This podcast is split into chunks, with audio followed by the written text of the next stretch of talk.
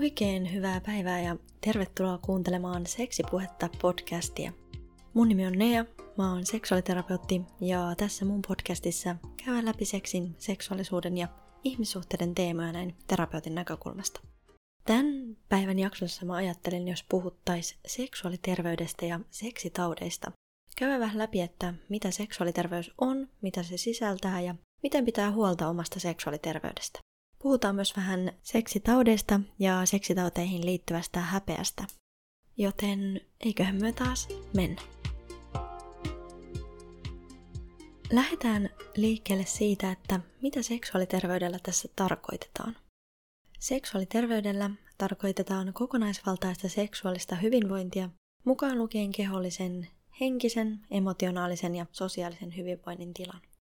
Seksuaaliterveys kattaa muun muassa seksitautien ja raskauksien ehkäisyn, mahdollisuuden suojautua seksuaaliselta kaltoinkohtelulta, tiedon seksuaalioikeuksista, mahdollisuuden nauttia seksuaalisuudesta ja seksuaalisista suhteista, onnistunutta raskauksien suunnittelua ja turvallisia raskauksia sekä synnytyksiä. Mun näkemyksen mukaan seksuaaliterveys kattaa myös mahdollisuuden turvalliseen aborttiin. Miksi seksuaaliterveys on sitten tärkeää? Mä näkisin, että seksuaaliterveys ja siitä huolen pitäminen on pohjana nautinnolliselle seksuaalisuudelle ja seksielämälle. On tärkeää, että seksistä voi nauttia turvallisesti ja niin kuin se sulle just oikealta tuntuu. Seksuaaliterveys siis mahdollistaa tyydyttävää ja hyvää seksielämää. Kun seksuaaliterveys on kunnossa, vapautuu myös resursseja nauttia siitä seksielämästä huolettomammin. No, miten pitää sitten huolta omasta seksuaaliterveydestä? Ensin voi olla hyvä kartoittaa, että mitä seksuaaliterveys tarkoittaa just sulle ja millaisia asioita sä tarvit, jotta sulla on hyvä ja turvallinen olo sun seksielämässä. Voi esimerkiksi pohtia, että tarvitsenko seksitautien tai raskauden ehkäisyä.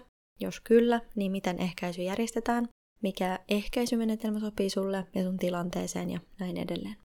Seksuaaliterveyteen kuuluu toki myös omasta kehosta ja sukuelimistä huolenpito, hygienia, riittävästä kosteudesta huolehtiminen seksin aikana muun muassa liukuvoiteella, pimpilisillä mahdollisesti kynekologisiin pulmiin, kuten varsin tavallisiin tulehuksiin, ratkaisujen ja hoidon saanti, ja toki myös tarkoituksenmukaisesti tapahtuvat kynekologiset tutkimukset, kuten vaikkapa papakokeet ja näin edelleen. Mun näkemyksen mukaan myös se tiedon hankkiminen ja saaminen seksistä ja seksuaalisuudesta on seksuaaliterveydestä huolehtimista. Eli jos on jotain pohdintoja mielen päällä liittyen seksiin tai seksuaalisuuteen, niin että niihin saa sitten tietoa ja tukea tarvittaessa ihan ammattilaisilta, terveydenhuollosta tai vaikkapa seksuaalineuvonnasta tai terapiasta. Omasta seksuaaliterveydestä huolehtimiseen liittyy myös ne omat rajat ja niistä kiinni pitäminen, että mikä on sulle seksissä ok ja mikä taas ei. Sen kartoittaminen, että missä ne omat rajat menee ja niiden kunnioittaminen myös. Turvallinen seksi tarkoittaa sitä, että nämä rajat ja myös toiveet ja tarpeet tulee sanoitetuksi ja kunnioitetuksi myös sen seksikumppanin tai kumppaneiden taholta. Suostumus on erityisen tärkeässä roolissa turvallisessa seksissä, eli kaikissa seksiteoissa toisen tai toisten kanssa tulee olla kaikkien siihen osallistuvien suostumus. Seksuaaliterveydestä huolen pitämistä on myös omasta nautinnosta huolehtiminen, eli siihen tutustuminen, mikä tuottaa sulle nautintoa ja että nautinnolle on tilaa ja mahdollisuus sun seksielämässä sellaisena kuin se sulle oikealta tuntuu. Mä näkisin, että seksistä ja seksuaalisuudesta puhuminen sen seksikumppanin kanssa on myös seksuaaliterveydestä huolen pitämistä. Puhumalla me tuodaan näkyväksi kaikki ne seksiin ja seksuaalisuuteen liittyvät tarpeet ja toiveet sekä myös huolet, jotta niihin voidaan vastata ja sitten edistää sitä seksuaaliterveyttä. Eli omasta seksuaaliterveydestä huolen pitäminen on niin siitä fyysisestä kuin henkisestäkin seksuaalisesta hyvinvoinnista huolehtimista. Tärkeää on, että mikäli sulla on ollut tai on esimerkiksi jotain huolia tai haasteita seksiin tai seksuaalisuuteen liittyen, tai vaikkapa aiempia ikäviä seksikokemuksia, tai oot esimerkiksi kohdannut fyysistä, henkistä tai seksuaaliväkivaltaa, niin haet keskusteluapua. Seksuaaliterveyteen ja seksuaalisen hyvinvoinnin kokemukseen voi vaikuttaa ihan tosi moni asia, ja on erityisen tärkeää, että jos on jotain, mihin tarvitset apua ja tukea, niin saat sitä kanssa. Mä laitan tämän jakson kuvaukseen pari linkkiä, mistä voi hakea apua seksuaaliväkivallan kokemuksiin tai seksuaaliväkivallan uhkaan. Yksi tärkeä ja iso osa seksuaaliterveydestä huolen pitämistä on myös seksitautitesteissä käyminen ja mahdollisten seksitautitartuntojen hoitaminen.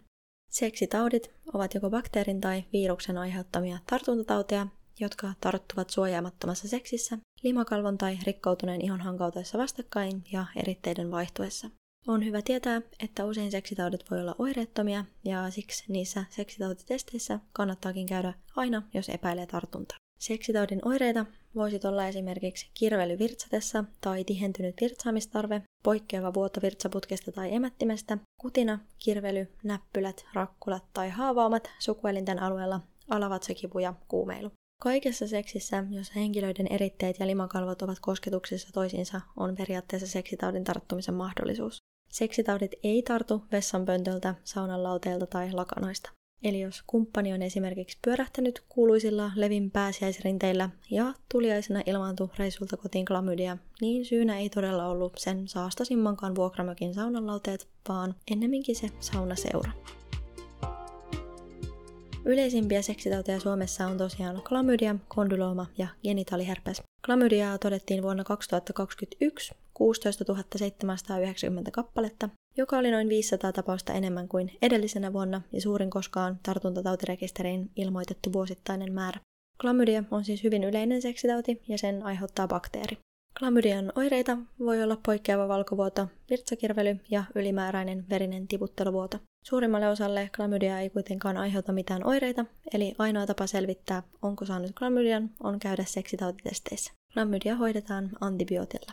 Seksitauti tulisi aina hoitaa, sillä hoitamattomana seksitaudit voi aiheuttaa jälkitauteja, kuten sisäsynnytin, lisäkiväs tai niveltulehduksen.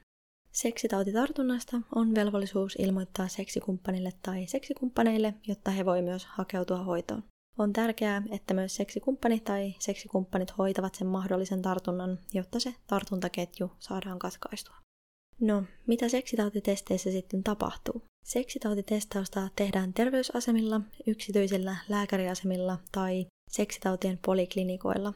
Nämä testauskäytännöt voi vaihdella kunnittain, eli tarvittaessa ole yhteydessä oman kuntasi terveysasemaan ja tiedustele, että miten seksitautitestaus just sun kunnassa tapahtuu. Seksitautitesteihin kannattaa hakeutua aikaisintaan viikon kuluttua suojaamattoman seksitilanteen jälkeen, eli silloin jos on ollut suojaamatonta seksiä tai esimerkiksi kondomi on hajonnut. Seksitautien testaus heti seksitilanteen jälkeen ei ole mahdollinen, sillä liian aikaisin otetuista näytteistä seksitautia ei välttämättä todeta, vaikka olisikin saanut sen tartunnan. Seksitautitestaus tehdään virtsa-, veri- tai limakalvonäytteestä taudista riippuen. Vastaanotolla kysytään tartuntajan kohdasta ja tavasta.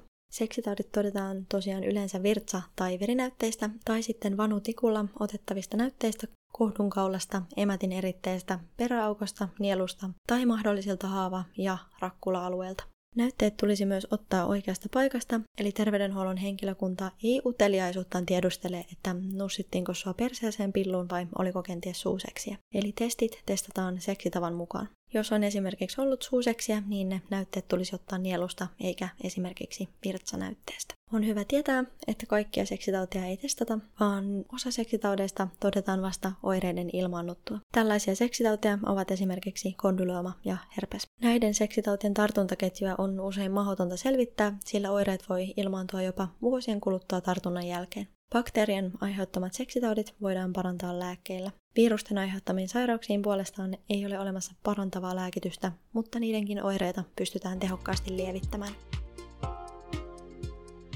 Miksi seksitauteihin voisit edelleen liittyä häpeä? Huolimatta siitä, että miten yleisiä seksitaudit on ja vaikka niistä puhutaan nykyään enemmän, niin seksitauteihin tuntuu edelleen liittyvän häpeä. Tämä seksitauteihin liittyvä häpeä voi johtua osittain siitä, että ensinnäkin seksuaalikasvatus on ollut varsinkin aiemmin tosi sellaista pelottelu- ja häpäisykeskeistä, ja se miten seksitaudeista on puhuttu on voinut olla sellaista kauhistelua tai seksitautien vaaroista varottelua. Eli se tyyli, millä seksitaudeista on puhuttu, on mahdollisesti voinut vääristää sitä käsitystä seksitaudeista, että jos saa seksitaudin, niin se on vähintään ikuinen leima otsaan ja tyyliin kuolemantuomio. Sitten seksitauteihin on liittynyt ja liittyy edelleen myös jonkin verran uskomuksia tai asenteita.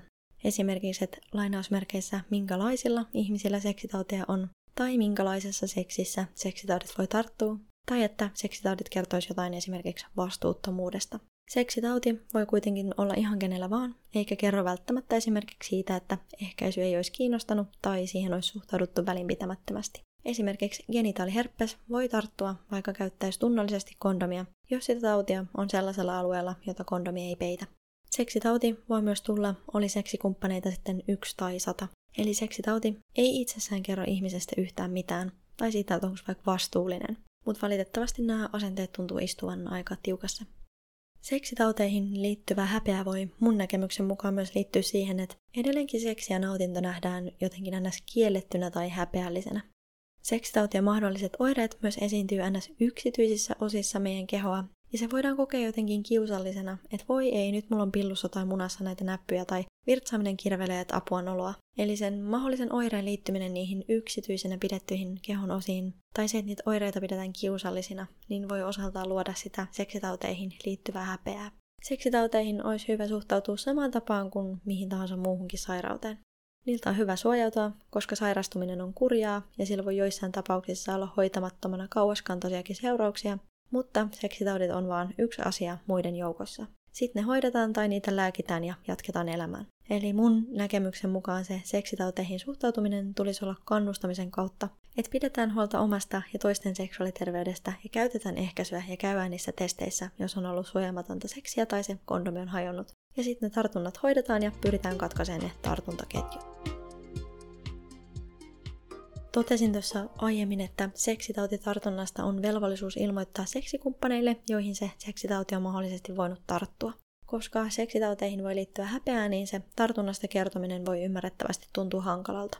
Miten sitten kertoa seksitautitartunnasta? Kertominen on tärkeää siksi, että seksitauti on voinut tarttua myös seksikumppaniin, ja kuten tässä aiemmin on todettu, niin hoitamattomana seksitaudit voi aiheuttaa vakavia seurauksia. Eli on tärkeää, että myös se seksikumppani voi käydä testeissä ja tarvittaessa sitten saa hoitoa siihen seksitautitartuntaan, ja näin se tartuntaketju saadaan myös katkaistua. Mitään yhtä oikeaa tapaa ei ole kertoa, eli jokainen valitsee itsenne sopivat sanat ja kertomisen tavat. Voi kuitenkin olla hyvä ajoittaa se kertominen rauhalliseen hetkeen. Seksikumppani tai kumppanit voi tarvita aikaa sulatella asiaa ja sitä aikaa on myös hyvä antaa.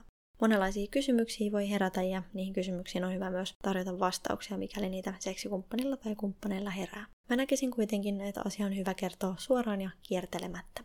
On tavallista pohtia myös, että tarvitseeko seksitautitartunnoista kertoa uusille kumppaneille tai vaikka uudessa suhteessa.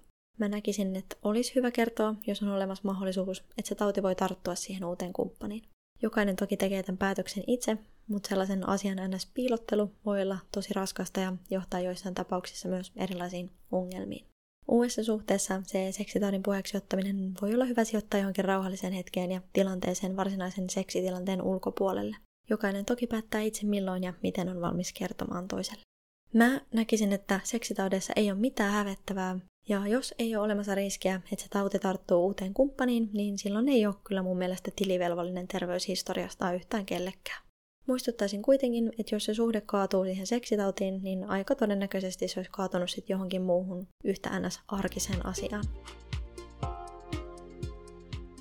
Tämän jakson harjoituksena mä kannustaisin sua pohtimaan, että mitä sun seksuaaliterveydelle kuuluu. Käy läpi mielessäsi nämä seksuaaliterveyden osa-alueet. Kehollinen, henkinen, emotionaalinen ja sosiaalinen. Onko jotain, mikä kaipaa sun huomiota? Onko jotain, mitä oot miettinyt sun seksuaaliterveyteen liittyen, mutta et ole syystä tai toisesta hakenut asiaan tietoa, apua tai tukea? Jos oot miettinyt seksitautitesteihin menemistä, niin tää on nyt myös sun merkki tehdä se.